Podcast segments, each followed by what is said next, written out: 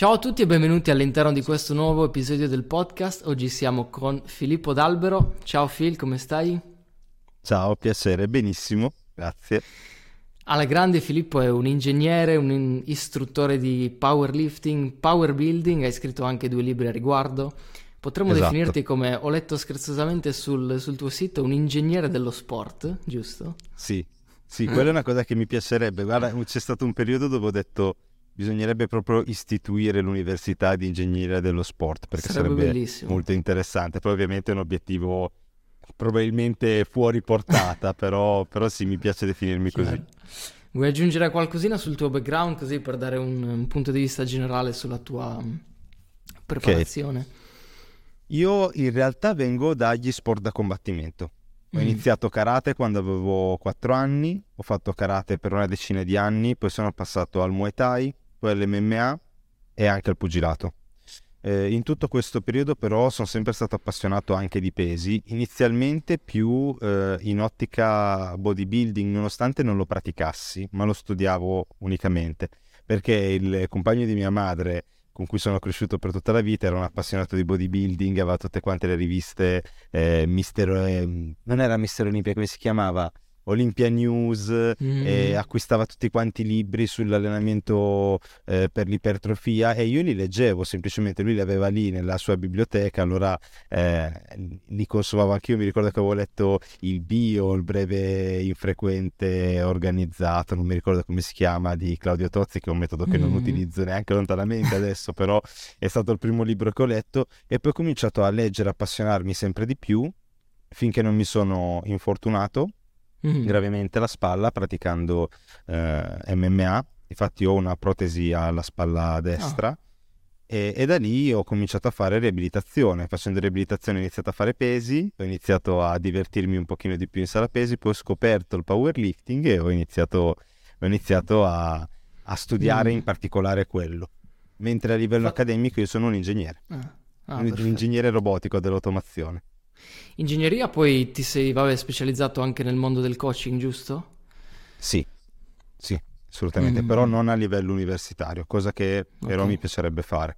In futuro avevo iniziato eh, l'anno scorso un percorso di studi online perché purtroppo avendo due aziende da gestire andare, andare a fare eh, effettivamente mm. presenza all'università diventa molto difficile.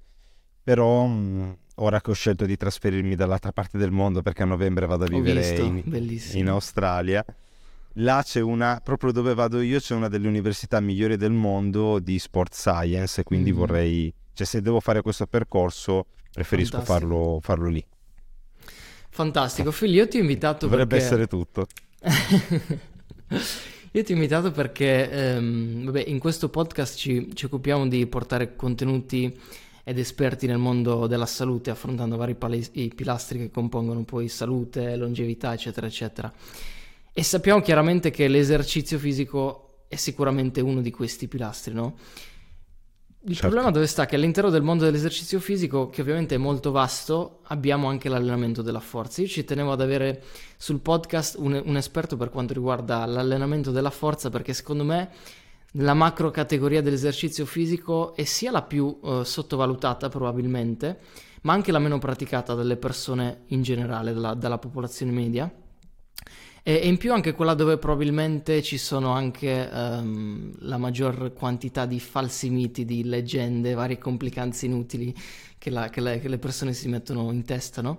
Quindi volevo proprio discutere un po' con te che sei, ti ritengo un esperto di queste cose, ritengo che tu sia probabilmente la persona più adatta per farlo. Quindi vorrei discutere un Grazie. pochino su quelli che sono alcuni dei principi dell'allenamento della forza e poi entreremo magari un pochino più nel dettaglio. Però prima vorrei fare un passo indietro e partire da, eh, da te come persona, cioè da Filippo come persona, perché io eh, ti seguo da tanto, una grande stima nei tuoi confronti, ti seguo credo Grazie. da quando avevo 16-17 anni, ora ne ho 24, quindi un 7 anni più o meno che ti seguo Dall'inizio che... praticamente. Eh sì, praticamente sì. Eh, quello che più mi piace di te è che hai questo approccio che secondo me è un mix perfetto, un bilanciamento perfetto tra approccio scientifico, quindi science-based, prettamente anche tecnico, però eh, allo stesso tempo comprensibile da tutti. Cioè non sei, sei da, da, una parte, da un certo punto di vista, abbastanza nerd, nel senso come ti definisci tu, eh, abbastanza tecnico, sì. però dall'altra super cons- co- comprensibile. Questa è una capacità secondo me non da tutti, infatti io in primis ti ritengo un grande comunicatore, un grande divulgatore e quindi vorrei proprio, proprio partire da questo, dal tuo background e chiederti perché fai quello che fai cioè, cos'è che ti motiva e che ti spinge a fare quello che fai? Ah, bellissima domanda. Oltretutto non, non penso me l'abbia mai fatta nessuno, quindi ti ringrazio. Eh, onestamente è partito in maniera molto semplice, cioè io studiavo tanto, a me piace tantissimo studiare. Cioè, se potessi vivere solo dello studio e non fare nient'altro nella vita, lo farei. Difatti io studio comunque quattro ore in media al giorno tutti i giorni della mia vita è proprio la cosa che mi piace di più fare. A me eh, fa consumare contenuti di intrattenimento annoia a morte, quindi io ogni momento libero lo utilizzo per studiare. Nella stragrande maggioranza dei casi io eh, studio cose relative all'allenamento e alla nutrizione, però a volte magari spazio anche su altri argomenti, però molto più raramente e semplicemente andavo in palestra e eh, vedevo che le persone non facevano le cose come erano consigliate dagli esperti da cui studiavo io. Io ho la fortuna di conoscere bene l'inglese perché eh, da ragazzino sono stato fidanzato con una ragazza americana. Poi dopo, e lì ho imparato le basi dell'inglese.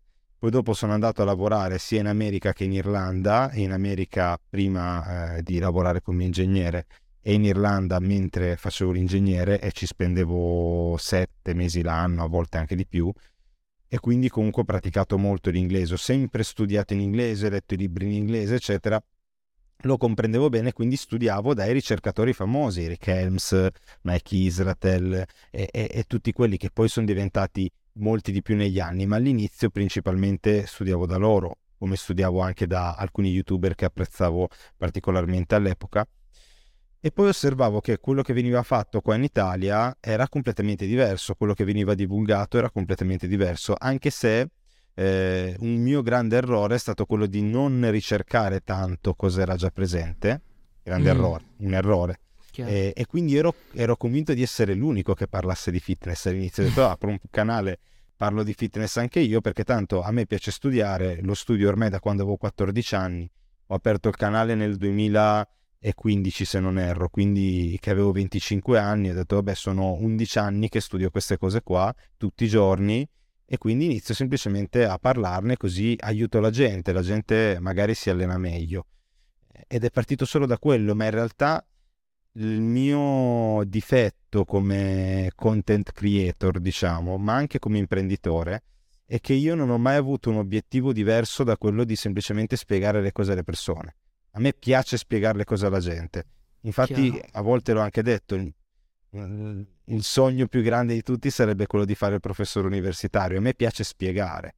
Ed è anche il motivo per cui pongo tanto l'attenzione sugli errori. E dico, questo è sbagliato, non lo dovreste fare, che mi tira addosso un sacco di nemici, però penso che sia la cosa utile mi, mi piace semplicemente certo. l'idea di avere un contributo positivo nel settore e di essere ricordato come una persona che ha fatto del bene per chi fa parte di questo settore qua. Niente, Ma questo nasce da, da, una tua necessità, mh, mm, possiamo definirla egoistica, ma passami il senso buono del termine, di divulgare, oppure perché ti sei accorto magari effettivamente che c'era bisogno di qualcuno che parlasse effettivamente di questi argomenti. Cioè la differenza che tu hai notato tra, mi hai detto, l'America e l'Italia, a cosa era attribuibile? Cioè a una mancanza di proprio di divulgatori ad una mancanza o magari i divulgatori c'erano però il contenuto che portavano non era di, della qualità che tu ti aspettavi.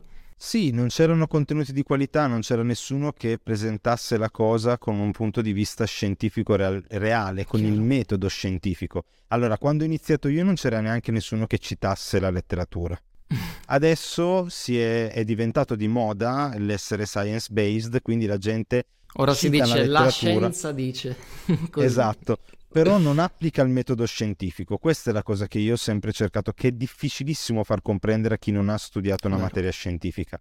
L'applicare il metodo scientifico ti potrebbe anche portare ad una conclusione che è in contrasto con quella attuale della ricerca. Chiaro. Ma se tu hai applicato correttamente il metodo scientifico e hai trovato un qualcosa di interessante, allora potresti probabilmente aver ragione anche se sei contrario alla teoria attuale. Però la cosa importante è il metodo che utilizzi per studiare l'argomento e promuovere le tue idee. E mancava Chiaro. proprio questo, cioè a me, a me, non lo so, inizialmente io avevo proprio, mi dava proprio fastidio perché vedevo al, um, all'estero e dicevo, cacchio, lì si allenano bene, lì i personal trainer sono di qualità, lì le palestre sono belle. È una cosa che io non sopportavo. Pensa che quando ho aperto la mia azienda nel 2017, scrissi un business plan da portare in banca e eh, quando andai a presentare questo business plan eh, andai dal, dal, direttore della banca e gli dissi proprio io non sopporto il fatto che noi italiani dobbiamo guardare i video americani e invidiare le loro palestre e invidiare i, i loro contesti in cui si allenano. Quindi quello che voglio fare io è far sì che loro americani guardino l'Italia e invidino le, la, la, realtà delle nostre palestre, la nostra attrezzatura, la nostra competenza, la qualità dei nostri coach, eccetera. Quindi il mio era, era è qua, quasi partito da, da una frustrazione. Mm, Sono sempre certo. stato un atleta, avrei sempre voluto fare l'atleta nella mia vita quando ero più ragazzino, adesso eh, studiare e lavorare mi piace un po' di più che allenarmi purtroppo, ma forse fa parte del, dell'essere diventato un po' più vecchio. Ehm, e non sopportavo il fatto che sentivo di avere le ali tarpate perché non c'erano queste possibilità in Italia. Allora wow. ho detto ok, io voglio risolvere il problema, voglio che queste possibilità in Italia ci siano, quindi voglio che i professionisti in Italia siano alla pari o se non superiori a quelli che sono oltreoceano e voglio che l'attrezzatura e i centri siano alla pari se non superiori a quelli che si trovano oltreoceano. Pensi di esserci riuscito in questo? No, vabbè, adesso non esageriamo. spero, spero di aver dato un contributo, sì. Cioè, io comunque ho visto cambiare diverse cose. La cosa che non mi sarei mai aspettato, perché io non sono mai stato una persona granché popolare nella vita. Perché questo mio modo di fare dove io cerco la verità e non mi interessa nulla. Eh, cioè, a me non interessa nulla se la verità ti dà fastidio. Ma come non mi interessa nulla se tu dici una verità che a me dà fastidio, fin tanto sì. che è la verità. Io allora mi allineo con, il, con, quello che stai dicendo tu se mi rendo conto di aver sbagliato. Però questo mio modo di fare mi ha, mi ha sempre reso antipatico a moltissime persone, purtroppo. Una cosa che oltretutto mi dà incredibilmente fastidio.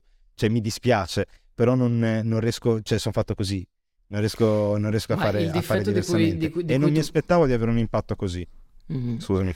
Sì, sì. No, no, ma sono assolutamente d'accordo. Io credo che tu magari non ci sei riuscito in termini nel senso nel cambiare la totalità di quello che è il fitness oggi, ma sono sicuro che hai attualmente portato un contributo enorme a quello che è il fitness.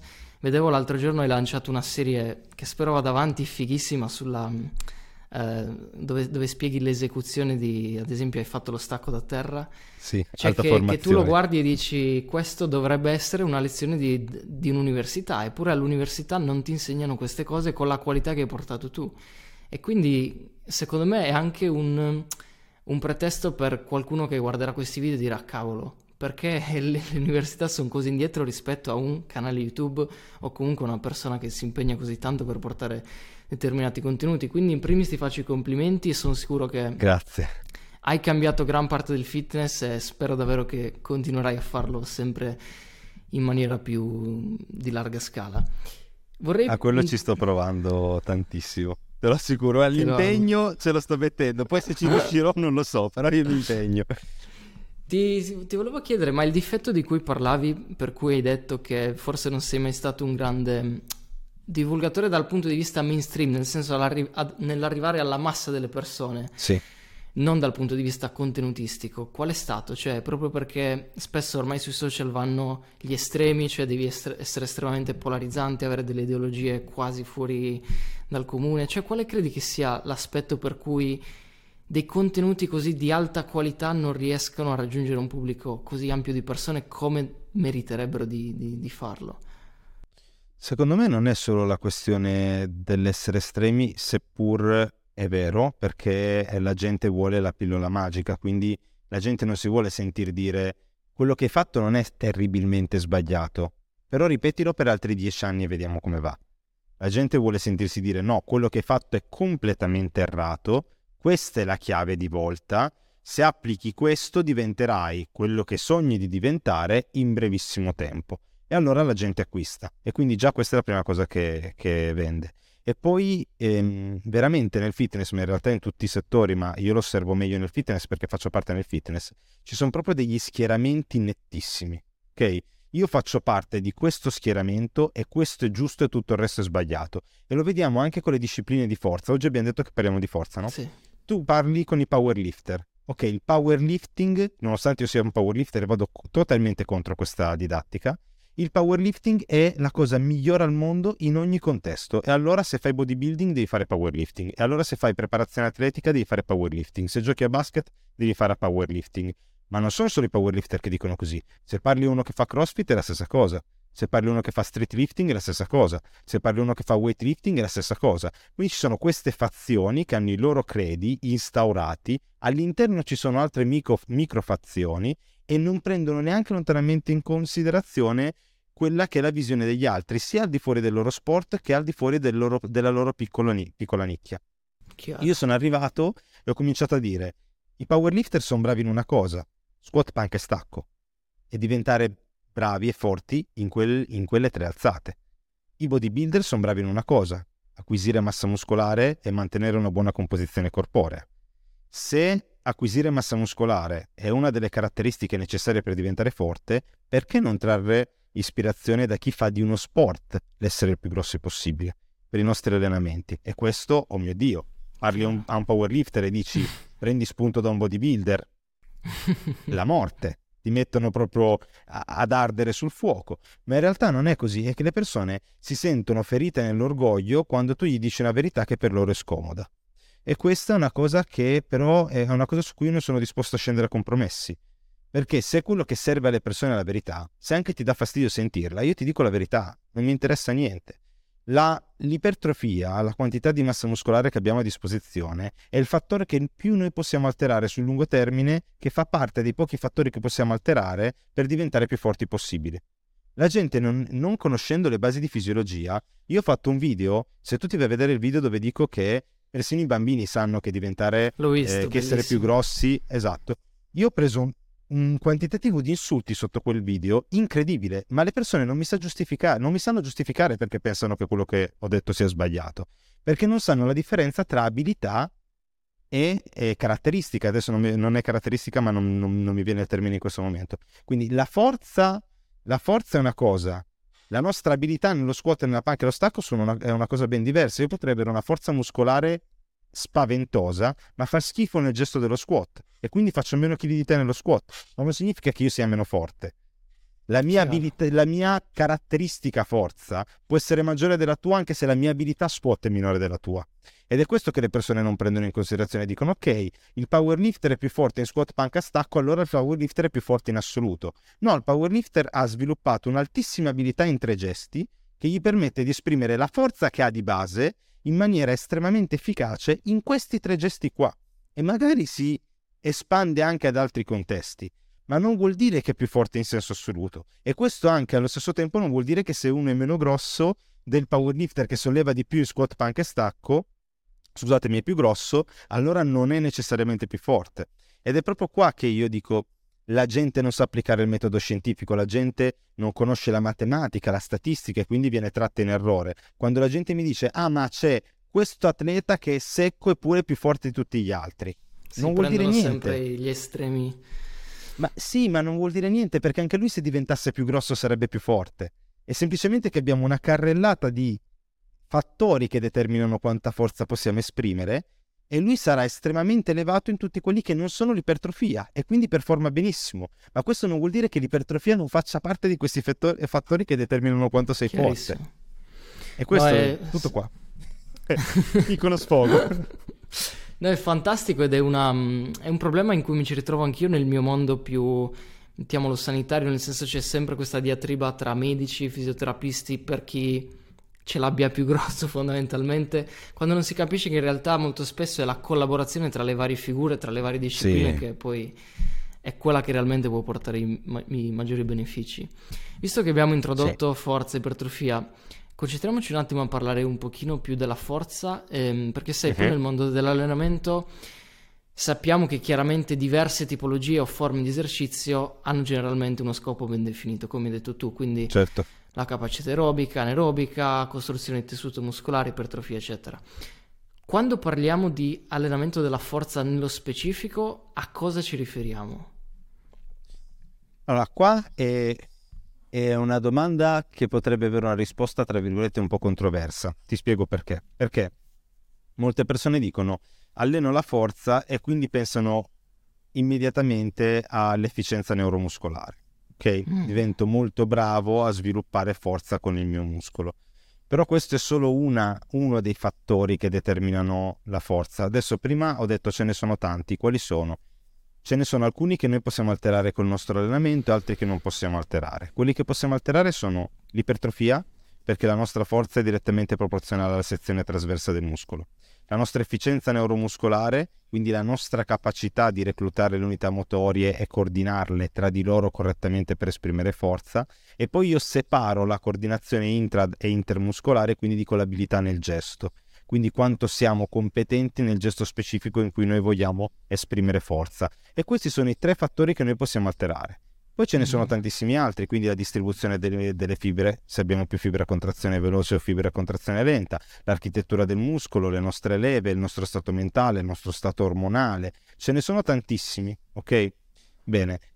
Se noi vogliamo allenare la forza abbiamo questi tre fattori che possiamo alterare, quindi dobbiamo diventare molto abili in un gesto, dobbiamo essere in grado di reclutare quanto più delle nostre unità motorie eh, possibile nel muscolo di nostro interesse e coordinarle correttamente e poi dobbiamo acquisire massa muscolare. Quindi l'allenamento della forza e l'allenamento dell'ipertrofia non sono tanto differenti tra di loro, ci sono due modifiche sostanziali.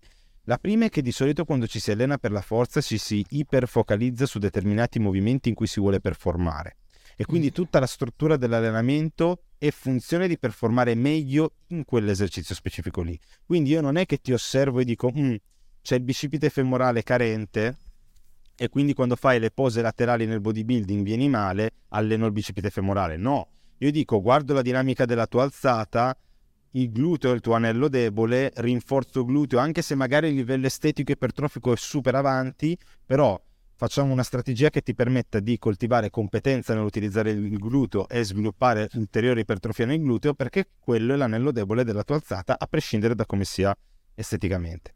Quindi è un pochino questa. E l'altra cosa è che per via del principio della specificità, quindi noi impariamo a fare quello che facciamo, detto in poche parole, se io voglio diventare bravo a fare la pizza faccio le pizze e non faccio le lasagne, ehm, quando noi vogliamo diventare forti ci dobbiamo esporre un po' più frequentemente a carichi elevati perché è l'esposizione a carichi elevati che porta più avanti il più possibile la forza. Quindi in realtà sono piccoli aggiustamenti, Chiaro. ma quando noi facciamo un lavoro contro resistenza, bene o male che il nostro obiettivo sia massimizzare l'ipertrofia, ossia massimizzare la, la forza, l'allenamento intelligente è l'allenamento intelligente. Okay? Mm. Noi abbiamo un sacco di strumenti a nostra disposizione non ne dobbiamo tralasciare nessuno. Quindi detto, questo è detto in maniera molto, diciamo, mm, molto teorica. Certo. Nella pratica è, se fai uno sport di forza, devi dedicare il quantitativo necessario di volume e di tempo ad allenare i gesti che vuoi migliorare in modo da diventare veramente bravo in quei gesti e tutto il tempo che ti rimane lo utilizzi per acquisire massa muscolare che serve a potenziare quei gesti lì che mm. possa essere attraverso il gesto stesso, se sei una persona che ha delle leve molto favorevoli, o nella maggior parte dei casi attraverso l'utilizzo di altri gesti, perché, per, perché non necessariamente poi è improbabile che tu abbia le leve adatte a tutti quanti i gesti che andrai a fare in gara. Chiaro. Se invece sei una persona comune che vuole solo lavorare per la forza, fai semplicemente un protocollo di, di allenamento in sala pesi che prevede tutti quanti i movimenti fondamentali mm. dove metti un pochino anche di lavoro a ripetizioni medio-basse, non bassissime, quindi magari tra le 3 e le 5, così vai a lavorare eh, sul sistema energetico anaerobico a lattacido e quindi hai poi dopo tutti quanti i benefici che derivano da lavorare in quel modo lì e quindi ehm, la densità ossea, rinforzare i tendini, rinforzare i legamenti e quelle cose lì che gli altri metodi non lo fanno, se lo fai per la salute. Ecco, entrando più nello specifico di questa categoria di persone, quindi di, mettiamo la popolazione media, quindi leviamo gli estremi, sì. leviamo gli sportivi e leviamo chi non si allena proprio. Okay. Prendiamo la, la, popolazione media che, ehm, perché noi sappiamo ovviamente che la forza è uno dei domini principali da imparare a, a padroneggiare per quanto riguarda la longevità, ad esempio, no? Sì. Quindi laddove una persona vuole, entra in quest'ottica e vuole iniziare ad allenare la propria forza, però immaginiamo una persona che magari non ha tempo, non ha voglia di seguire una programmazione super articolata, composta da varie fasi, eh, macrocicli, eccetera, eccetera, però vuole ottenere dei miglioramenti sia per quanto riguarda la forza, sia per quanto riguarda l'ipertrofia. Cioè ci sono delle reali differenze oppure dei punti in comune in cui si vengono a incontrare queste due, un po' li hai già citati in realtà. Però sì. ci puoi entrare un pochino più nel dettaglio di queste cose, cioè immagino ad esempio la reclutazione di diversi tipi di fibre piuttosto che la scelta degli esercizi o la modalità certo. con cui vengono programmati, monofrequenza, multifrequenza. Ci sono delle linee guida generali per una persona media che dice ok, io voglio aumentare un pochino la mia forza, aumentare un pochino la mia massa e vorrei riuscire a farlo insieme. È possibile certo. o no? Sì, sì, no, non è possibile, è, è, probabilmente l'unico modo, ma l'unico modo, attenzione, non perché esista solo un metodo per migliorare, perché lo reputo impossibile dire vado in palestra e metto solo ipertrofia, però non, non metto neanche un, un briciolo di forza. Non, non, funziona così, oppure vado in palestra, mi alleno per diventare più forte, però no, l'ipertrofia non la metto neanche lontanamente, no, perché sono eh, due due adattamenti che concorrono l'uno con l'altro, quindi avvengono bene o male contemporaneamente. Noi possiamo shiftare un po' più il focus su uno Chiaro. o sull'altro in funzione di come programmiamo e come ci alimentiamo, ma bene o male intervengono sempre entrambi contemporaneamente, quindi più di tanto non li possiamo distinguere. Io parlo sempre, io ho parlato tanto di, eh, di, di, power building nei miei libri, in realtà ne parlo dal 2016 o dal 2015, prima ancora di aprire YouTube avevo, avevo una pagina Facebook che si chiamava Power Building Italia, figurati, ma, ma non perché sia un metodo di per sé superiore agli altri, perché secondo me si sposa molto bene con la psiche delle persone. Io quello che osservavo quando consigliavo alle persone di allenarsi, nella maggior parte dei casi, è che dicevano sì, però io star lì a muovere i pesetti così e basta, mi annoio, voglio andare a fare la partita a calcetto con gli amici. Mm. Allora lì gli dai la componente sportiva, gli dici ok, selezioniamo un gruppo di esercizi nei quali noi facciamo una progressione mirata alle performance e che testiamo, e questa è la chiave importante, testiamo e teniamo traccia dei risultati, così tu sei motivato perché hai l'obiettivo concreto che non è solo quello di vederti meglio, che nei primi mesi di palestra migliori giorno dopo giorno, quindi ti tiene motivato, ma quando questi primi mesi vanno a sparire e per migliorare sono necessari anni, invece inseguire il PR, inseguire la performance, allora quello ti mantiene ti mantiene lì, ti mantiene motivato, ti fa continuare ad andare in palestra e spingere. Quindi ho detto questo è un metodo molto interessante. Però non vorrei adesso rispondere alla domanda dicendo il power building è l'unica soluzione. Per una persona per una persona media che vuole semplicemente allenarsi, diventare più forte, eh, più ipertrofico, guardare alla longevità, anche perché poi dopo quando si va avanti con l'età diventa molto importante perché cominciamo a perdere molta massa muscolare, cominciamo a perdere molta forza, cominciamo a perdere molta funzionalità e quindi allenarci con i pesi diventa veramente quasi la fonte de, de, della gioventù eterna, non mi ricordo come si dice, adesso ogni tanto sparo dei nomi così. E, ehm, e allora in quel caso semplicemente io consiglierei di praticare i movimenti di base con una frequenza di almeno due volte a settimana, cercando di allenarci su rep range più vari, andando a mm. selezionare eh, rep range più bassi in esercizi che sono più idonei per lo sviluppo di prestazione e di forza e che soprattutto hanno un, un peso a livello cardiovascolare molto maggiore perché se ti metto a fare delle serie da 10-20 ripetizioni di squat cedi prima perché non riesci più a respirare di quanto non cedi a livello muscolare, quindi magari uno squat e uno stacco in particolare, quindi i big compound per la parte sotto del corpo vanno meglio su rep range che vanno dalle 3 alle 6-8 ripetizioni. Eh, però comunque non scordarsi anche dei rep range medi e dei rep range alti magari per gli esercizi più di isolamento mm. e in generale per la salute e per la forza, iniziare i nostri allenamenti con i movimenti, con eh, i sei movimenti fondamentali che, che ci interessano, che sono la cosciata, flessa estensione dell'anca, spinta verticale, tirata verticale, spinta orizzontale e, e tirata orizzontale, che sono composti da tutti quanti i sottomovimenti che il nostro corpo è in grado di fare. E dopo, una volta che abbiamo accumulato sufficiente volume in questi, se ci rimane tempo e se ne abbiamo la necessità, andiamo a lavorare selettivamente a livello locale per i gruppi muscolari di nostro interesse, che Faccio un esempio, magari una persona cresce tantissimo con i tricipiti facendo le spinte, quella persona magari l'isolamento per i tricipiti non lo fa nemmeno, perché farlo, sono già cresciuti, però magari allo stesso tempo non cresce per niente con i bicipiti, con le tirate, allora magari inserisce, ma inserisce quello di cui ha bisogno, perché comunque eh, il, tempo non è, non è una valuta illimitata nella nostra vita e quindi cerchiamo sempre di strizzare un pochino l'occhio anche al, all'efficienza dell'allenamento. Quindi tu dici almeno due allenamenti a settimana e quindi a questo punto ti chiedo, sempre ipotizzando questa persona media, dovrebbe preferire una multifrequenza oppure una monofrequenza dal tuo punto di vista? Quindi allenare magari in queste due sessioni anche gli stessi movimenti o comunque gli stessi gruppi muscolari ma con diversi movimenti oppure come imposteresti tu?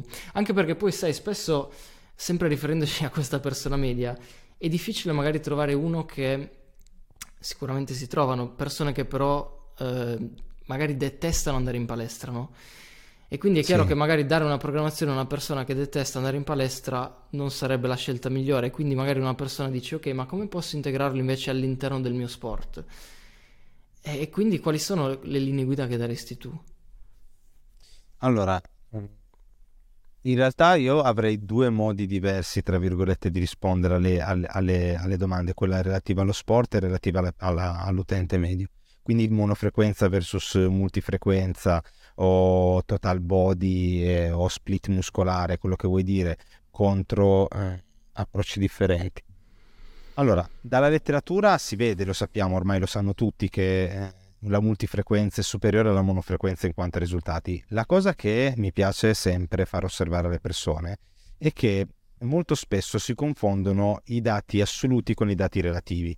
Quindi ora io non mi ricordo eh, a memoria quali sono i dati della, della meta-analisi di Schoenfeld sulla, sulla, frequenza, però ipotizziamo che si è visto un, un miglioramento superiore del 20% e suppongo che non sia così elevato nella multifrequenza rispetto alla monofrequenza. Attenzione che si tratta di un miglioramento relativo.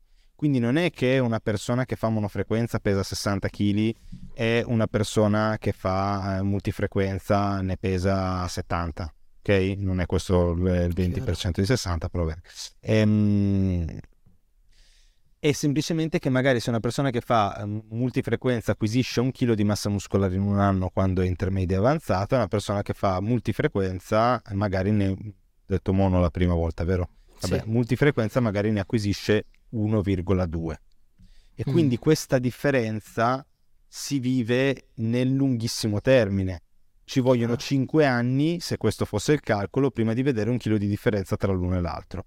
Ora, lo stress di dover incastrare necessariamente una multifrequenza nelle tue abitudini giornaliere, soprattutto se non ti piace, quindi andare contro voglia d'allenamento, ti fa peggiorare di più o di meno a livello relativo rispetto a quello che è stato il vantaggio da fare la, multifrequenza? Mm. Questa è una domanda molto importante da fare.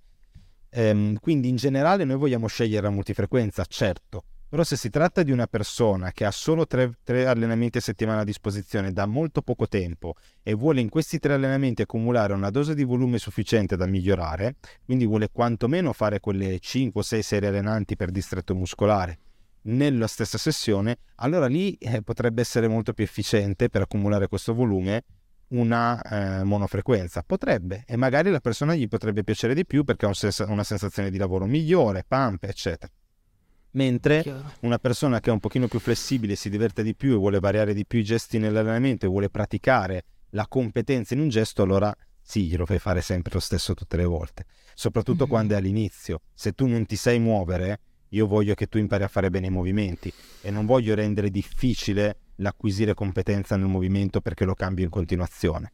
Quindi la, la, la regola standard aurea è tu vieni in palestra, scegliamo l'esercizio più adatto a te in questi sei gruppi e tu ti fai questi sei esercizi, se all'inizio anche solamente due serie l'uno, due volte a settimana, magari una volta ripetizioni un po' più basse, una volta ripetizioni un po' più alte e impari a fare gli esercizi bene. Mm. Quando ti sei guadagnato la possibilità di cambiare, allora lo prendiamo in considerazione. Quindi tu sei a favore del prima imparare bene la tecnica per poi andare a sviluppare un determinato tipo di forza? Sì, assolutamente, perché lì anche se andiamo a vedere a livello fisiologico funziona esattamente così. Cioè io cito spesso Sale G. Digby 1980, che è, una delle primissime ricerche che è andata ad analizzare effettivamente come si sviluppa la forza nel tempo nelle persone anche in atleti di altissimo livello e si osserva che, nel, che il problema della ricerca è che ha sempre messo il focus sull'aspetto coordinativo e neurale quando si parla di forza, ma il problema è che la maggior parte della letteratura è fatta su atleti principianti o persone che non si erano mai allenate. Mm. E quando noi osserviamo queste popolazioni, nelle prime 18-20 settimane, tutta quanta la nuova forza che viene acquisita è praticamente unicamente dovuta all'acquisizione di, di un'abilità, quindi allo sviluppo di questa, capaci- di questa efficienza neuromuscolare, ok? Quindi le, le nostre, tra virgolette, capacità neurali, e nella, nel saper fare bene l'esercizio, nel coordinarci, nell'abilità nel gesto specifico. Ma dopo queste 20 settimane, queste ipotetiche 20 settimane, da lì in poi quasi la totalità della massa muscolare, de, de, della forza che noi andiamo ad acquisire deriva unicamente dalla massa muscolare che andiamo a sviluppare. Mm, Quindi è normale che nel processo di crescita di un atleta prima debba imparare a fare bene gli esercizi. Ma perché? Perché altrimenti non sai eh, neanche applicare tensione meccanica in maniera efficace al muscolo perché vai un, un, po' così sviscioli, non riesci a coordinare bene i muscoli tra di loro, non riesci a coordinare bene le unità motorie all'interno del muscolo, non riesci a fare una performance che produca uno stimolo sufficiente da farti migliorare. Devi mm-hmm. ancora imparare a fare il gesto, poi lo sovraccarichiamo quando il gesto lo fai bene. Quindi parte sempre prima dall'acquisire una tecnica che sia sufficientemente buona e sicura, soprattutto in un, in un principiante, e dopo lo sovraccarichiamo quando ne hai le capacità, ne hai l'abilità. Chiaro. Ma nella tua visione mh, è possibile trovare una disciplina, uno sport o comunque un certo tipo di attività che possa in qualche modo sviluppare la forza senza dover necessariamente fare la classica sala pesi, passami il termine, o il powerlifting, cioè il classico sollevamento pesi, perché spesso eh, io me ne accorgo anche con i pazienti no, che gli dici che magari dovrebbero un attimino rivedere la, lo sviluppo della forza e la prima cosa, la prima obiezione che ti dicono è che non, non gli piace andare in sala pesi, non ne hanno voglia, non lo trovano stimolante. Dal tuo punto di vista esiste un'attività, una disciplina che uno potrebbe fare per comunque ottenere un buon miglioramento nello sviluppo della forza e magari però integrandola con altri domini dell'allenamento. Cioè io faccio l'esempio sempre del CrossFit, che è quello che pratico, no? Che sì. io sono della tua idea, non lo vedo come una disciplina in termini assoluti. Però se prendiamo la, il CrossFit come tipologia di allenamento, sappiamo che comunque dentro abbiamo eh, diversi tipi di adattamenti che possiamo ottenere, quindi dalla capacità aerobica con la zona 2, l'alta intensità, eccetera, eccetera, e anche la forza. Cioè, qual è il tuo punto di vista? Esiste, potrebbe esistere una disciplina migliore di un'altra nel fare questo, nel comprendere vari tipi di adattamenti, tra cui la forza, oppure sarebbe meglio cercare di separare le due cose? Come disciplina unica che comprende più di, di questi fattori, le uniche che mi vengono in mente sono CrossFit e lo Strongman, così eh, su due piedi. Ora, che sia necessario avere una disciplina unica, eh, non lo so, onestamente per molte persone si può semplicemente sposare una selezione un pochino più, più varia di, di, metodi di allenamento. Quello che ehm, vedo in, in, modo critico, diciamo, di, di, entrambe le discipline è che per l'utente medio, secondo me, sono strutturate in maniera un pochino troppo, permettimi, aggressiva. Ok? Quindi tu vai in una classe di CrossFit, il WOD è quello, bene o male, non è eh, cucito sulle tue esigenze. E quindi se sei una persona che ha un determinato livello di eh, allenabilità e, e, sei anche malleabile, tra virgolette, ok, quindi riesci ad adattarti correttamente, ci trai il massimo dei benefici in quanto a salute. C'è poco da fare perché fai sia tutto lo spettro delle attività cardiovascolari che tutto lo spettro delle attività con resistenza. Però la mia critica primaria è che la selezione spesso degli esercizi è, ha un entry level veramente molto alto, quindi per formare correttamente, trarre uno stimolo allenante adeguato dalla selezione degli esercizi che viene fatta nello sport del CrossFit è complesso. Per lo strongman ancora peggio. è ancora peggio perché i movimenti dello strongman sono veramente complessi, gli implementi che si utilizzano sono instabili, le prese non sono mai perfette e quindi è ancora potenzialmente più pericoloso, sicuramente incredibilmente divertente, bellissimo da vedere, però non lo vedo come la pratica che consiglierei a una persona che vuole semplicemente tenersi in forma a 360 gradi. Secondo me lì è sufficiente dire una o due volte a settimana ti fai qualche lavoro contro resistenza che se non ti piace allenarti in palestra si fa qualcosa col corpo libero, tanto quello che è necessario per la salute e per costruire un substrato di forza eh, sufficiente per vivere bene è molto meno di quanto credono. Di certo non ti servono i 200 kg di squat, che comunque nel powerlifting sono considerati un carico entry level, tra virgolette. Non sono assolutamente necessari, neanche lontanamente. Non è vero che per avere il minimo di forza per stare bene deve avere i due body weight di squat, i 2,5 body weight di stacco e l'1,5 body weight di panca. Non è vero neanche lontanamente. Adesso tu lavori nella fisioterapia, giusto? Ricordo bene. E se una persona è in grado di fare con una buona esecuzione 20, 30, 50 piegamenti sulle braccia, difficilmente una persona che categorizzi come una persona che non ha sufficiente forza e stabilità articolare per essere in salute. E non necessariamente questa stessa persona riesce a fare 1,5 body weight di panca piana. Quelle sono le classiche leggende che girano nel mondo della sala pesi e va bene.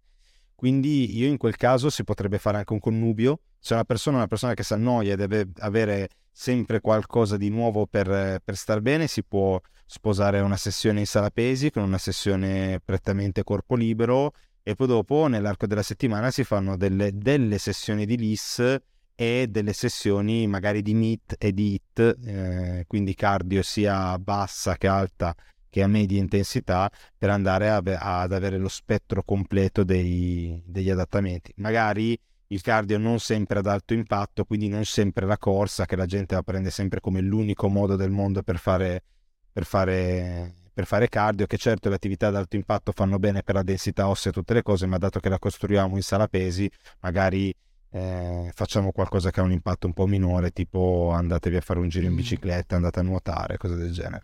Questo è quello che consiglierei. Sono completamente d'accordo anche sul, sul discorso del CrossFit dell'entry level. E io una delle critiche che ho sempre posto al CrossFit era esattamente questa, e che però ultimamente in realtà sto un pochino rivalutando. Per il semplice eh. fatto che proprio sicuramente anche il CrossFit in sé, inteso come chi sta a, ai massimi livelli, si è accorto di questa criticità e quindi in realtà stanno nascendo tutta una serie di, mm, chiamiamoli filoni, anche a livello formativo per i coach sui Master 60, sui Kids, piuttosto che sugli entry level. Ora c'è il CrossFit on Ramp che dove vai a scalare fondamentalmente i movimenti per renderlo più accessibile, però effettivamente è un discorso super sensato quello che dici. E però tornando ti volevo fare questa domanda sui... Tu hai citato ad esempio che non è necessariamente vero che per essere forte devi avere l'1,5 in panca, il 2 in stacco, eccetera, eccetera. Però dal tuo punto di vista ci sono dei parametri per dire ok sei abbastanza forte oppure ok non, non sei abbastanza forte prendendo sempre la, la, persona media ci sono dei parametri dei paletti per cui riusciamo indicativamente a dire se una persona dovrebbe necessariamente sviluppare un po' più di forza oppure è già a un livello accettabile dal punto di vista della salute e non della performance beh eh, secondo me mm, io la vedrei in maniera molto molto più individuale cioè tu sei in grado di eseguire i movimenti fondamentali per un range di movimento completo senza alcun fastidio con sovraccarico. Già questo mi dà un ottimo indice del fatto che tu hai un'ottima funzionalità a livello articolare, una buona stabilità e riesci ad esprimere forza in tutti quanti i range di movimento. Quindi verosimilmente il substrato di forza per vivere nel, nella vita di tutti i giorni senza avere grossi problemi, ce l'hai. Ora, quanto sovraccarico è, molto dip- è dipendente da tantissimi fattori, perché quando noi, ti faccio un esempio banale, noi diciamo ok, per essere considerato forte eh, tu devi riuscire a fare almeno 10 trazioni a corpo libero. Ok, prendiamo una persona che ha l'omero il 50% più lungo del tuo, questa, perso- questa, persona deve produrre a livello dell'articolazione della spalla un momento articolare il 50% superiore perché il momento articolare che devi produrre dipende dalle leve a cui lo applichi. Quindi per fare queste 10 serie, queste 10 ripetizioni, questa persona che pesa esattamente quanto te deve produrre il 50% di forza in più per ogni singola ripetizione. Quindi a, in, cioè, n- n- non, st- non, gli stai domandando la stessa cosa. Cioè, n- non è la stessa task che fanno due persone diverse. Ok? Quello che invece potrebbe essere interessante è dire sei in grado di fare una trazione a corpo libero, controllata, con un range di movimento completo, senza avere alcun fastidio articolare da nessuna parte. E già questo mi dice, ok, allora tu a livello di stabilità, a livello articolare e a livello di forza che sei in grado di esprimere nel, a, a, livello dell'articolazione, sei messo molto bene, anche perché raramente ti, capirà, ti capiterà, eh, capiterà nella vita di tutti i giorni di dover fare una trazione completa. Chiaro. Ok? Se tu sei in grado di sviluppare forza anche in questi range estremi, allora probabilmente nella vita di tutti i giorni dove non sei esposto frequentemente a quei range lì, sei tranquillo. È ovvio che quando noi siamo atleti di alto livello e le forze che dobbiamo vincere, i cambi di direzione, le cose sono enormemente più, più alti, allora in quel contesto possiamo spostare l'asticella un pochino più in alto. Però anche lì porre un numero non ha senso perché dipende dalle persone. Se io ho il femore il doppio più lungo del tuo, per fare 200 kg di squat devo produrre un momento articolare all'anca, un momento articolare al ginocchio che sono il doppio del tuo, punto. Cioè, punto. Quindi, eh, quindi, come fai a dire, cioè co- come fai a mettere un, un carico limite? Certo. Non lo so. Non... Cioè, io so, anche io ho studiato sempre quelle cose in passato prima di... Eh, addentrarmi molto di più sul ragionamento biomeccanico che non so perché ci ho messo così tanto dato che da, da, ingegnere la meccanica l'ho, studiata però vabbè e, e non, le avevo, non, le avevo, mai osservate in, in questa chiave qua ho visto, visto da, po- da, poco, qualche mese fa, probabilmente il tuo video sul cambio di regole della panca piana, dove applichi la sì. biomeccanica e fai vedere esattamente queste cose. Fantastico, hai fatto un'analisi devastante. Eh, ma perché ti, ti dico, secondo, prima parlavamo dell'università e la lacuna più grande nel settore del fitness è proprio la totale incompetenza in quanto a biomeccanica. Mm, e beh. molte persone non si rendono conto che la biomeccanica è una scienza che parla una lingua. La lingua che viene parlata nella biomeccanica sono la matematica e la fisica. Ok? Se tu non hai le competenze di base di matematica, fisica, meccanica razionale, meccanica classica, eh, costruzioni, strutture, queste materie qua, tu non hai il lessico per comprendere la biomeccanica. E dato che non viene insegnata, queste materie non vengono insegnate all'università, i ragazzi non hanno gli strumenti per comprenderle e per studiarle. Ed è per questo che si creano tutti quanti questi falsi miti sulle attività muscolari, sul coinvolgimento dei muscoli nelle alzate, su come si eseguono le alzate, perché i ragazzi non possono comprendere che sono sbagliate, perché non hanno un lessico di base per comprendere che cosa sta dicendo le persone. È come se io ti chiedessi Chiaro. di leggere un libro in cinese e tu non conosci il cinese, come lo leggi? Non lo puoi leggere. Chiaro. Ed è, ed è, ed è tutta lì la, la, la, la, grande confusione in questa materia. Mm. Sono d'accordo, e anche laddove ci fossero questi esami, perché ad esempio personalmente io avevo l'esame di biomeccanica, ma era una roba veramente che, che se la vedi ti metti a ridere, cioè a livello di scuole elementari forse. E quindi effettivamente non, eh. non puoi aspettarti poi di costruire dei professionisti tali. Ma se dovessi... Anche perché è difficilissima come materia. Eh? Chiaro, chiaro. Cioè tu pensa che per, per laurearti in biomeccanica, perché si può fare il percorso per laurearti in biomeccanica, tu ti devi prima laureare in, in bioingegneria, comunque mm. ingegneria biomedica, e dopo fare la specializzazione in, in biomeccanica, che è una laurea magistrale. Però come strumenti di base per poter accedere a quel percorso magistrale tu devi già avere una laurea triennale in ingegneria che è ingegneria mm. biomedica che non è un percorso proprio facile di studi, ecco. Chiaro. Ti dicevo, se tu dovessi estrapolare da tutto quello che abbiamo detto, sempre per quanto riguarda lo sviluppo della forza, un principio che chi ci ha ascoltato oggi dovrebbe portarsi a casa per riuscire nel tempo a costruire maggiore forza, quale sarebbe? Cioè mi riferisco al fatto ehm, eh, sovraccarico progressivo oppure un'altra cosa, cioè c'è un principio che sappiamo che se una persona segue sicuramente nel tempo a lungo termine aumenterà la propria forza. Sì, eh, so, lei, lei, lei, anche citato sicuramente il sovraccarico pre- progressivo ma con un punto, mm. cioè sovraccarico progressivo a parità di qualità tecnica mm. in un rep range medio.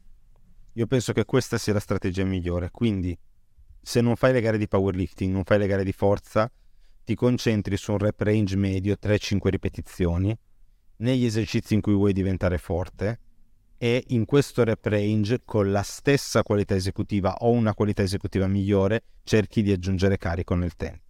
Mm. Questa è la strada migliore per sviluppare forza. E laddove la tecnica venisse, venisse meno, venisse a mancare per un eccessivo incremento della, del carico a cui ci stiamo sottoponendo, quale scamotage utilizzeresti? Riduci il carico e rivedi la tecnica oppure stesso carico incrementi il volume? Ah, bisogna intanto tenere in considerazione che la tecnica è uno spettro, quindi prima di intervenire eh, non devi avere la tecnica assolutamente perfetta da libro, perché tu potresti non essere una persona per cui quella tecnica perfetta da libro è la, la soluzione Chiaro. migliore. Questo è il primo punto. La tecnica è uno spettro, ora una persona che si allena da sola ha un po' più di difficoltà e quindi magari la strategia più semplice è abbassare il carico e provare a uh, affinare la tecnica, però si presenta un problema. Se io abbasso il, te- il carico al punto in cui il difetto tecnico non si presenta più, io ho cambiato la domanda e non ho più una domanda che mi espone all'errore e mm. quindi come lo correggo. Bisogna trovare un compromesso, quindi utilizzare dei carichi che siano sufficientemente alti da indurci in errore ma sufficientemente leggeri da riuscire a correggerlo. Oppure, in alternativa, si osserva bene l'alzata, ma lì c'è bisogno di questa competenza in biomeccanica di cui parlavamo prima, si cerca di comprendere qual è il gruppo muscolare debole e si lavora o indirettamente con lavoro accessorio ed isolamento o con delle variazioni del movimento che pongono enfasi su questo nostro anello debole per rinforzarlo e la tecnica poi dopo si, tra virgolette, sistema da sola perché molto spesso ad esempio si dice ah ha perso la zona lombare durante lo stacco da terra. Però la gente non si domanda perché questo avviene. Cosa sta succedendo? Se noi ruotiamo il bacino poniamo in favore meccanico il gluteo lo avviciniamo oltretutto quindi riduciamo anche il momento articolare che deve esprimere in questo modo abbiamo reso più semplice per il gluteo partecipare all'alzata. Quindi è molto probabile che questa persona con questo compenso abbia un gluteo debole. Non riusciva in una posizione dove il gluteo era più sfavorevole a partire dal pavimento. Quindi cosa fai in questo contesto? Osservi questo difetto e gli dici, boh, proviamo a mettere dell'hip thrust. Che è, dato che ho detto hip thrust perché per chi non lo sa, il gluteo è una posizione più favorevole per esprimere forza quando eh, l'anca non è troppo flessa, quindi vicino all'accorciamento quando il bacino è retroverso e quindi scegliamo questo esercizio qua perché è quello dove riusciamo ad esprimere più forza con il gluteo.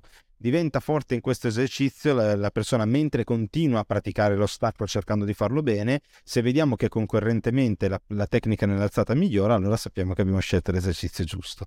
Quindi diciamo che i metodi sono molteplici, però in linea di massima diventare più forti con una qualità di tecnica che sia quantomeno paragonabile perché se modifichiamo enormemente la tecnica, allora siamo diventati, abbiamo cambiato l'abilità che stiamo allenando, non siamo diventati più bravi nel gesto, cioè non siamo diventati più forti o più muscolosi.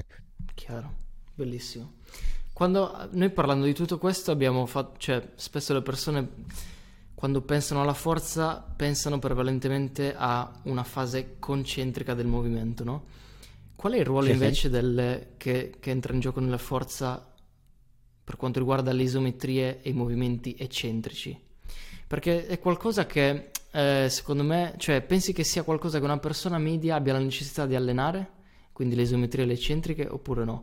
Ti, ti dico perché, perché dal mio punto di vista, eh, ad esempio, la forza eccentrica è estremamente importante, soprattutto negli over 60 ad esempio sappiamo che gran parte delle, delle, cadute accidentali che avvengono oggigiorno negli over 60 è dovuta alla mancanza di forza eccentrica nel frenare la caduta con la gamba che va in appoggio, no?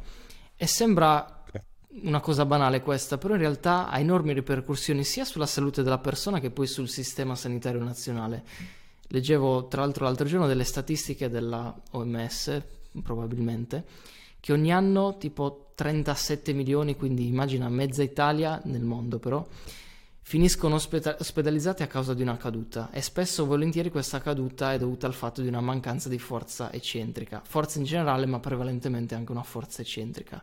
E poi la cosa preoccupante è che di questi 37 milioni facevano vedere come circa il 30% muoiono, circa il 30% vanno in un declino di salute perché non riescono a tornare ai livelli di prima un altro 30% riesce a riprenderti, quindi real- a riprendersi. Quindi in realtà, secondo me, la forza eccentrica, vista da questo punto di vista, ha una grandissima importanza. Com'è il tuo pensiero a riguardo? Pensi sia una cosa che una persona media dovrebbe allenare o allenando la forza in generale indirettamente sviluppiamo anche quella eccentrica? Cioè, dacci qualche il tuo punto di vista. Allora, sulla forza eccentrica, isometrica, concentrica, io eh, ho proposto spesso anche una visione che forse per alcuni potrebbe essere controversa, però partiamo prima da rispondere alla, alla tua domanda, poi dopo eh, mi sposto su quello. Se noi, facciamo, se noi ci concentriamo su avere una buona qualità esecutiva del gesto, un gesto con una buona qualità esecutiva comprende anche una fase eccentrica, magari non comprende la fase isometrica oppure non necessariamente, però sicuramente comprende quella eccentrica. Quindi quando noi ci alleniamo in palestra, un conto è fare la performance e quindi acceleriamo più che possiamo e cerchiamo di prendere la risposta elastica, anche se io non consiglio di non frenare per niente l'eccentrica nemmeno ai ragazzi che porto a gareggiare mondiali nel powerlifting, per farti capire, però c'è chi è di questa scuola di pensiero qui ehm, però in tutti quanti gli esercizi che facciamo, soprattutto quando siamo lontani dalle gare, quindi l'obiettivo nostro è quello di creare substrato di forza di ipertrofia, che in tutti gli accessori assolutamente il controllo concentrico è importantissimo, anche perché è altamente stimolante, perché solamente nella fase concentrica noi abbiamo, oltre alla tensione attiva sul muscolo, sviluppiamo anche un po' di tensione passiva. La tensione passiva è molto stimolante a livello ipertrofico.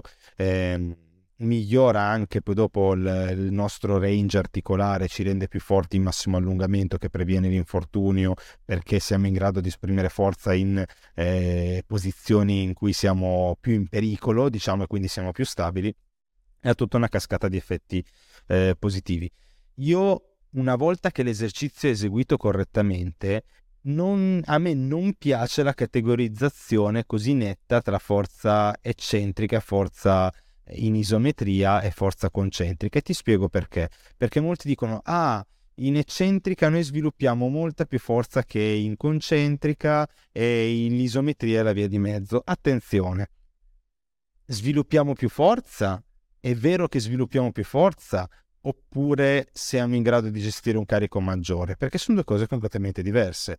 A volte sempre per questo problema di mancanza delle competenze a livello proprio di fisica di base, meccanica di base, la gente non si rende conto, si scorda della, della legge fondamentale della fisica F uguale m per A, forza uguale massa per accelerazione. Se io devo frenare un carico, è necessaria una forza molto minore rispetto alla forza che è necessaria per invertire il moto e sollevarlo. E per tenerlo fermo io devo produrre solo una forza uguale a quella che il peso fa su di me.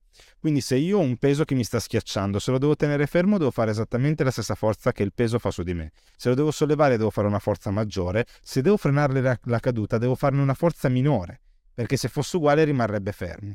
E quindi quello che noi stiamo osservando quando guardiamo una performance maggiore in eccentrica, stiamo osservando una capacità maggiore nostra di esprimere forza o stiamo semplicemente osservando il fatto che stiamo rallentando un carico e quindi la forza necessaria a rallentare un carico è minore e quindi riusciamo a, rallentare carichi molto più alti rispetto a quelli che riusciamo a sollevare, perché è normale che sia mm, così. Chiaro. Quindi Fantastico. il problema è una carenza di forza eccentrica o è una carenza di forza e basta? E questa è la domanda che, che mi pongo io, perché la caduta è avvenuta durante un movimento in cui noi dovevamo frenare, quindi dove la contrazione era eccentrica, ma la, la domanda è non sono riuscito a frenare perché non avevo abbastanza forza perché molto spesso si osserva la cosa, no? Sono caduti mentre dovevano frenare, quindi non erano forti a frenare. Attenzione, erano forti in generale? Non è che manca la forza in generale, quindi non erano neanche in grado di frenare, perché la forza non era neanche sufficiente a frenare. Figuriamoci a risollevarsi. Ok? Quindi non riesco a, f- a frenare il mio moto di caduta, figuriamoci invertirlo per risollevarmi. Impossibile perché ci vuole una forza ancora maggiore. Quindi secondo me di base semplicemente le persone dovrebbero allenare la forza e fare bene gli esercizi. E lì è tutto ne consegue, senza andare a porre enfasi su qualcosa di particolare. Se fai bene gli esercizi in palestra, sviluppi la capacità. Se tu fai, sei una persona di 60 anni, sa fare un buono squat fatto bene, con anche solo il suo peso corporeo, se sta per cadere riesce a frenarsi. Chiaro. Cioè, non sono se tutto lo fa con sovraccarico si frena ancora più facilmente. Mm, sono completamente d'accordo e hai fatto un'analisi bellissima. Per quanto riguarda invece alcuni mh, mm, principi alimentari, nel senso, come integri tu, ad esempio, sappiamo che per fare ipertrofia banalmente o che l'allenamento dovremmo teoricamente anche mangiare di più, no? Per quanto riguarda sì. la forza, è sempre vero questo? Cioè si può costruire forza anche indipendentemente dall'assunzione calorica o anche qui sono due cose che devono andare di pari passo? Se noi abbiamo già un, consolidato pienamente la tecnica e siamo capaci di uh, attivarci e abbiamo una buona efficienza neuromuscolare, è imprescindibile acquisire massa muscolare per diventare più forte e quindi è, e non è pratico diventare più forti senza essere anche in surplus calorico, è veramente complesso. Poi certo non si è mai al 100% effi- efficienti a livello neuromuscolare, non si è mai al 100% abili nel gesto e quindi qualcosa da limare c'è sempre di più, però è come dire, non lo so, perché devo andare con la macchina sul ghiaccio quando posso andare sull'asfalto, sull'asfalto vado più veloce e rischio di meno, cioè perché devo impantanarmi necessariamente nel cercare la minima correzione, la minima perfezione tecnica quando potrei semplicemente mangiare di più e mettere su della massa muscolare.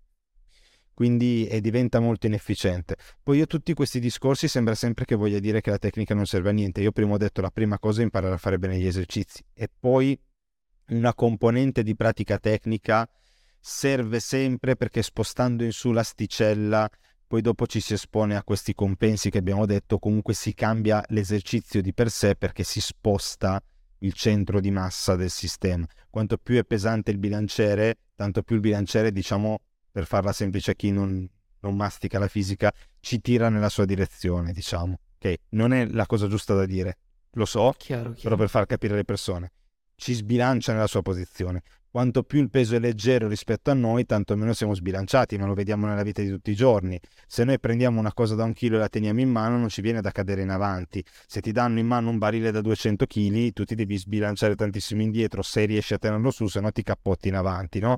Stessa identica cosa, questo stesso concetto. Quindi quanto più diventiamo forti, dopo la tecnica si deve adattare perché noi ci dobbiamo posizionare diversamente in funzione del peso per rimanere in equilibrio. Quindi quello è normale e una parte di tecnica è sempre necessaria, però la forza si mette, come dicevo prima, principalmente acquisendo nuova massa muscolare. Quindi, certo esiste la ricomposizione corporea, quindi non devi necessariamente essere in un surplus, può essere anche in normo o in leggerissimo deficit e comunque acquisire un po' di massa muscolare e quindi comunque acquisire forza nel tempo, però di certo non è il metodo più pratico e più efficace però per la popolazione comune che non vuole eccellere, non vuole massimizzare la forza, non vuole diventare campione del mondo, è un metodo assolutamente valido per costruire forza. Chiaro. E il discorso della ricomposizione corporea è vero solo per determinati gruppi di persone? Quindi mi riferisco ad esempio a persone che stanno appena iniziando, intermedi, avanzati, o è valido per tutti? In realtà no, in realtà a livello fisiologico ha perfettamente senso che possa avvenire e quando guardiamo la letteratura nella praticamente totalità dei casi in cui ci sono degli studi sull'allenamento anche di atleti avanzatissimi, comunque si osserva una ricomposizione corporea. Quindi non, eh, mm. no, non, non, non, è, non, è, vincolata solo a un determinato certo. gruppo di atleti, assolutamente. Semplicemente diventa tanto più difficile, tanto più inefficiente quanto più tu sei prossimo al tuo, al tuo, limite massimo. Ma questo è anche, pensa, pensa a livello proprio numerico se io ho la capacità di migliorare di un 1% l'anno e l'errore di calcolo per dire nello stare in un surplus troppo, eh, in, in un deficit troppo elevato durante la mia ricomposizione, mi porta a un meno 1%, già io, so, già io ho cancellato tutti quanti i benefici di questo mio anno di allenamento. Mm, ok, quindi quanto più piccolo è il margine di errore, tanto più noi dovremmo avere un'assicurazione abbastanza valida che ci permetta effettivamente di, di ottenere risultati. Però è assolutamente plausibile. Guarda, se guardi per esempio Eric Trexler, che è un dottorato di ricerca, PhD, è uno dei più famosi al mondo nella, nella, letteratura, sia per quanto riguarda la nutrizione per l'allenamento della forza che l'integrazione, che è uno dei due, è, è l'host primario del podcast di Stronger by Science, è uno ah. dei relatori di, di Mass. Seguo il Lui, podcast, ad esempio, è un atleta. Sì, si chiama Eric, uno è Greg Knuckles e l'altro è Eric Trexler. Ehm, lui è un atleta di alto livello, ha gareggiato nel bodybuilding, eccetera, si allena da tantissimi anni e lui è uno di quelli che dice a me non piace fare le, le fasi di massa, voglio vedermi mediamente bene, quindi dato che la letteratura lo supporta, io sono consapevole che migliorerò più lentamente, ma voglio provare questo percorso di ricomposizione corporea sul medio e lungo mm, termine. Chiaro. E un altro che lo proponeva tantissimo alla Body Recomp era Barakat, Chris Barakat, Bakarat, mm. non mi ricordo mai come si chiama, che è un altro bodybuilder di alto livello, è un'altra persona che fa divulgazione ed è un coach e, e, mi, e mi, pare che anche lui lavori nella ricerca ma non ne sono sicuro e anche lui è un altro che lo proponeva tantissimo. E semplicemente è molto appetibile però secondo me molto poco efficiente quindi non lo consiglierei alla maggior parte delle persone in generale. Però la popolazione generale che viene in palestra, se gli dici dobbiamo mettere su un po' di peso per mettere massa muscolare e mettere su anche un po' di grasso, sono venuti in palestra per dimagrire, tu mi fai ingrassare. Oddio. non sono molto contenti. Allora per loro potrebbe essere Chiaro. un approccio intelligente quello della, di una ricomposizione molto molto molto lenta. Mm.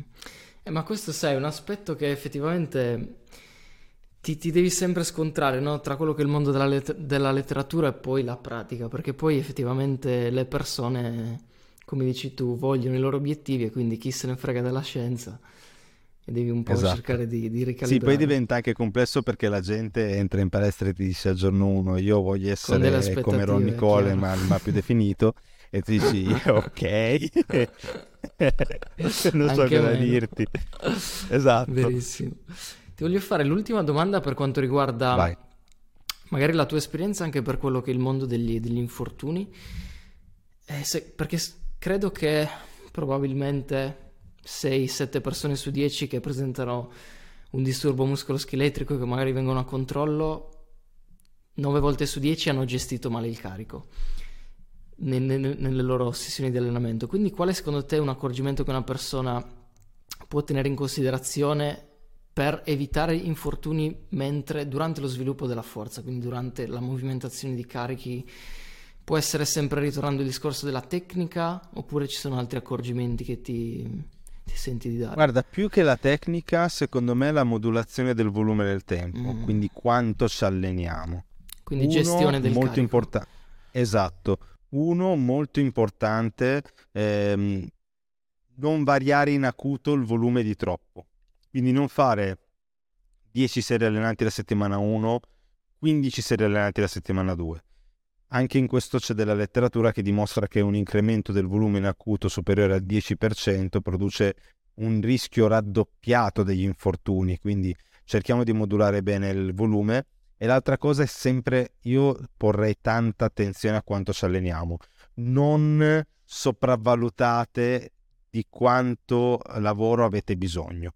La maggior parte delle persone pensano di aver bisogno di tantissimo lavoro, di tantissime serie, di tantissimi giorni di allenamento, di tantissime ore in palestra e nella maggior parte dei casi se sei una persona che si deve allenare due ore per cinque giorni a settimana per migliorare, è molto probabile che tu non faccia bene gli esercizi o che non faccia gli esercizi giusti e quindi la maggior parte del tuo tempo tu lo stai sprecando. E quindi hai bisogno, facciamo conto che io nel mio primo libro ho detto, ho, ho proposto questa teoria qua di un, di un, di, del volume efficace, dove praticamente tu prendi il tuo volume di allenamento, lo moltiplichi per questo valore che è la tua efficienza tecnica e ti dice quanto stimolo hai dato. Ok? Quindi se io sono da, da 0 a 100 bravo 50 a livello tecnico, quindi prendo il volume che ho fatto, la metà, solo la metà, eh, determina un miglioramento. Ok? Ora, ovviamente, se io voglio avere lo stesso, ti- lo stesso tipo di, di adattamento, devo fare il doppio del volume. Attenzione però che si distingue qua tra lo stimolo assoluto e lo stimolo all'adattamento. Io lo stimolo assoluto sono le 20 serie allenanti che sto facendo anziché 10, però solo 10 è quello che io ottengo come risultato, ma la fatica e lo stress articolare è 20, non è 10. Mm, okay? Perché io ho fatto 20 serie. Anche se non sono state efficaci a livello di stimolo, io ho fatto 20 serie non è che non le ho fatte, non è che non ho prodotto lavoro, non, ho, non è che non ho consumato energia e non è che questi carichi non hanno posto uno stress sul, sul mio corpo, sul, posto una domanda di recupero, stressato le mie articolazioni. Quindi molto spesso gli infortuni derivano da un eccesso di lavoro o una gestione sbagliata del lavoro nel tempo, molto più che dalla tecnica scorretta. Molto Sono di più, perché d'accordo. una tecnica scorretta ci si adatta ma un volume di lavoro esagerato no. Sono assolutamente d'accordo, ma poi effettivamente in realtà anche, non so se sei d'accordo, ma da quel che mi pare aver visto nelle ultime ricerche è che anche la letteratura non supporta così tanto il fatto che la tecnica sia necessariamente un fattore, ehm, un fattore di rischio per l'infortunio in sé, ma è più che altro, come dici sì. tu, la gestione del carico. Ma eh, sì. su questo se... sono d'accordo, però sono un po' critico su questa letteratura, mm-hmm. sai perché un sacco di gente è venuta sotto a citarmi questa cosa e tra virgolette rompermi le scatole e dire ah ma dalla letteratura non c'è una correlazione tra la tecnica e l'infortunio eccetera, però attenzione dobbiamo osservare sempre su chi Il è stato fatto lo studio perché chiaro. esatto è, se- è, sempre la teoria del pendolo, no? prima si va troppo da un lato e la tecnica certo, perfetta è l'unica cosa che serve, ora siamo dall'altro che la tecnica non serve a un cazzo di niente. Scusa, scusa. Ah, però ehm, la questione questione è se io ho una tecnica compromessa oppure se ho una tecnica qualitativa, i distretti muscolari che si fanno il carico in modo primario dell'esercizio sono diversi. Quindi io posso osservare che con un determinato movimento espongo alcuni gruppi muscolari che hanno un potenziale di crescita, un potenziale di espressione di forza minore a sollecitazioni molto più alte che quindi è più probabile che cedano e se cedo io mi pongo in una posizione compromessa per cui mi posso fare male. Esempio, Chiaro. schieno totalmente lo stacco e tu mi dici no, ma la tecnica non è assolutamente mai un problema, non è assolutamente mai una cosa che ti espone all'infortunio. Attenzione, se sono completamente schienato mi faccio carico di tutto quanto il lavoro con gli erettori spinali, che sono dei muscolini piccoli così che corrono attorno alla spina dorsale. Fin tanto che reggono bene, quando mollano io però mi piego con tutto quanto è carico sulla schiena e mi spezzo una vertebra. È ovvio che se sono posizionato in modo che è il gluteo a farsi carico del movimento, se il gluteo cede io mi fletto in avanti e poggio il bilanciere in avanti, il rischio è minore. Altrimenti faremmo qualsiasi cacchio di movimento in palestra e non ci faremmo mai male, ci disarticoleremmo le spalle e diremmo no, ma non succede niente, perché quello non lo facciamo per lo stesso identico motivo. Okay? Quindi secondo me viene estremizzato un po' troppo da alcuni questo concetto. Lo comprendo, perché tu ti adatti e quindi le strutture che stai stressando si adattano e diventano sempre più forti nel tempo, però questo non vuol dire che non ci sia un approccio più efficiente e meno rischioso. Mm. Sono completamente d'accordo, eh, secondo me hai toccato esattamente il centro, poi chiaramente il peggio è quando abbiamo la combinazione delle due cose, chi se ne frega della tecnica e chi se ne frega della gestione del carico. Eh, ciao esistono, eh? esistono, esistono, esistono, purtroppo ne esistono un sacco. Anzi, sono probabilmente la, la, la maggioranza nella popolazione sì. media. Phil, ti ringrazio davvero di cuore, hai toccato un sacco di, di, punti estremamente interessanti. Secondo me abbiamo fatto un mini corso allo sviluppo della forza per chiunque ci abbia ascoltato. Ti, ho giusto una curiosità da chiederti, anzi, prima Vai. Ti volevo chiedere se hai qualche libro da consigliarci su, su questo ambito, magari non prettamente tecnici, non valgono i tuoi, quelli li mettiamo giù in descrizione. Peccato.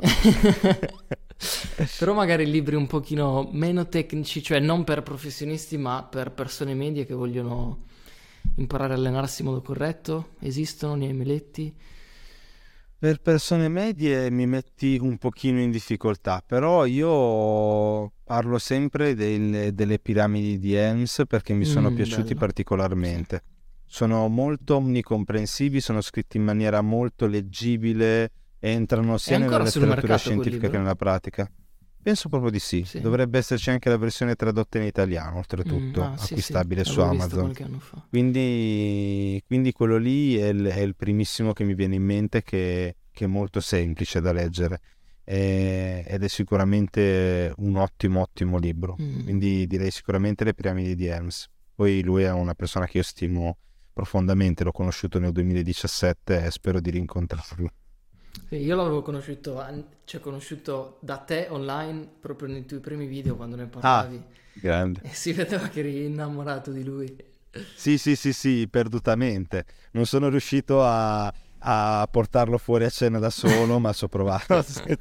Siamo andati a cena tutti quanti insieme con i relatori. Sono riuscito a, a intortarli talmente tanto che mi hanno portato a cena a quel- a quei seminari in Irlanda. Fighissimo. Senti, ehm, cosa ti aspetti dall'Australia? Sai che non lo so, però è una bella sfida. Diciamo, io mm, per andare un po' sul, eh, sul personale, io in realtà sono spesso molto più insicuro di quanto non appaia. E, e, mm, a me l'idea di ripartire da zero, se riesco a rappresentare quello che rappresento in Italia, perché ormai penso comunque che la maggior parte delle persone che vogliono l'informazione veramente di qualità almeno gli venga in mente io tra le fonti da cercare in questo settore. E se dovessi riuscire a, a ricoprire lo stesso ruolo anche parlando in inglese, quindi scontrandomi poi con questi colossi come Eric Helms, Mike Israel, Greg Knuckles, eh, Eric Trexler, eh, tutti quanti, ne potrei elencare altri 200, però vabbè, ehm, se dovessi riuscire a ricoprire di nuovo lo stesso ruolo sarebbe una gratificazione enorme. Poi so che c'è un, è un posto dove il fitness va molto di più, la costa dove vado io è la zona, una delle zone del mondo con il maggior numero di palestre Tu per vai mille est, nella Gold abitanti. Coast? Sì, esatto. Mm. Io vado nel Queensland a Gold Coast, almeno per ora il primo posto che abbiamo ipotizzato è Gold Coast perché è quel giusto connubio che è una città dove ancora puoi andare perché le più grandi, tranne alcune, non ci puoi, non ci puoi più andare. E il clima è bello, ci sono tantissime palestre, c'è una cultura del powerlifting in particolare molto forte in quella zona lì. Eh, io comunque ho già contattato le palestre, ho già conosciuto i proprietari, ci ho già fatto delle videochiamate, ho già, io, io lavoro sempre molto, infatti l'ho detto un anno Eh, infatti ricordo. e, e spara fa, però perché, perché devo preparare le cose e fare, fare le cose fatte per bene. Mi aspetto quello, spero di imparare tanto, eh, spero, spero di aprirmi al, al mercato mondiale come azienda perché penso che mh, cioè, a noi piace tanto lavorare. A me piace tanto lavorare, i ragazzi che sono vicino a me sono veramente bravi, lavorano un sacco e secondo me ce la possiamo giocare. Su alcuni argomenti in particolare ci sono alcuni, alcuni argomenti che come li presentiamo noi, come li trattiamo noi, non li ho visti trattare nessuno e io letteralmente consumo ogni contenuto che esca in continuazione e quindi secondo me possiamo produrre degli, possi- possiamo mostrare quella cosa che ti dicevo prima che anche gli italiani possono dire la loro ai massimi livelli nel fitness e che non arriviamo sempre indietro agli altri. Te lo auguro veramente con tutto il cuore. Speriamo. L'ho detto, l'ho detto in maniera super cattiva, non so perché è uscita così, però non lo so, è, è il mio obiettivo. Ma spero, e quindi spero. ci cioè, switcherai dalla produzione di contenuti in italiano a inglese? Farai questo Eh, no, la cosa difficile è che voglio portarli avanti Ah, entrambi. entrambi, ok. Sarà molto complesso, sì. Mm. Adesso mi sto organizzando per tornare un paio di volte, cioè nel senso il mio obiettivo è di tornare due volte l'anno qua, eh, per un mese, quindi passare due mesi l'anno in Italia e in questi mesi concentrarmi sui, sugli eventi dal vivo e sulla produzione dei contenuti con il mio team di ragazzi che mi segue eh, in modo da, da produrre. Noi adesso produciamo in una settimana eh, i contenuti per un mese lì avrei quattro settimane e dovrei provare a produrre i contenuti per, eh, in realtà in un giorno, produciamo tutti i contenuti per tutto il mese di Instagram e di YouTube.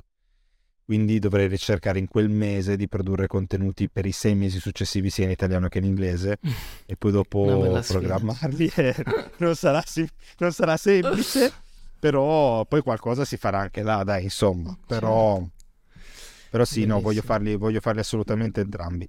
Tanto ho una grande fortuna, io ho fatto migliaia di contenuti negli anni, cioè mm. io ho mm. migliaia di post su Instagram, Ti basterebbe su YouTube. convertirli in inglese. Bravo, esatto. No, non convertirli, ma sì, parto rifacendo quelli che ho già fatto in inglese. Rifarli in inglese. E quindi ho, ho, sono, sono, coperto. Se anche solo dovessi rifare tutti i video, che non li farò tutti, ma li dovessi rifare tutti i video e tutti i contenuti in inglese, io sarei coperto per sei anni. Quindi. Mm.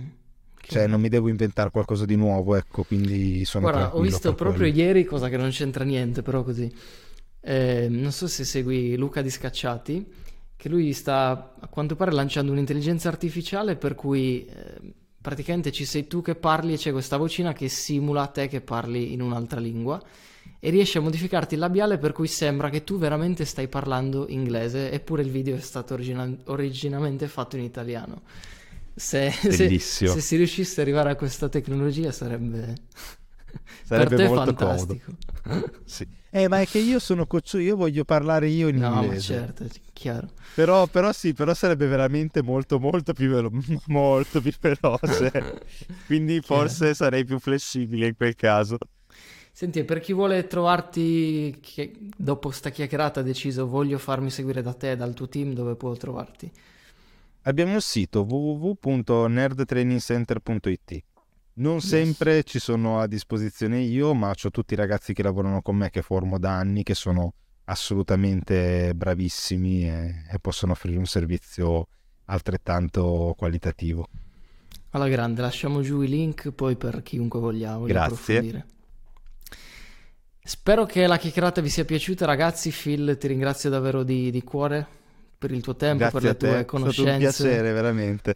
Grazie mille davvero.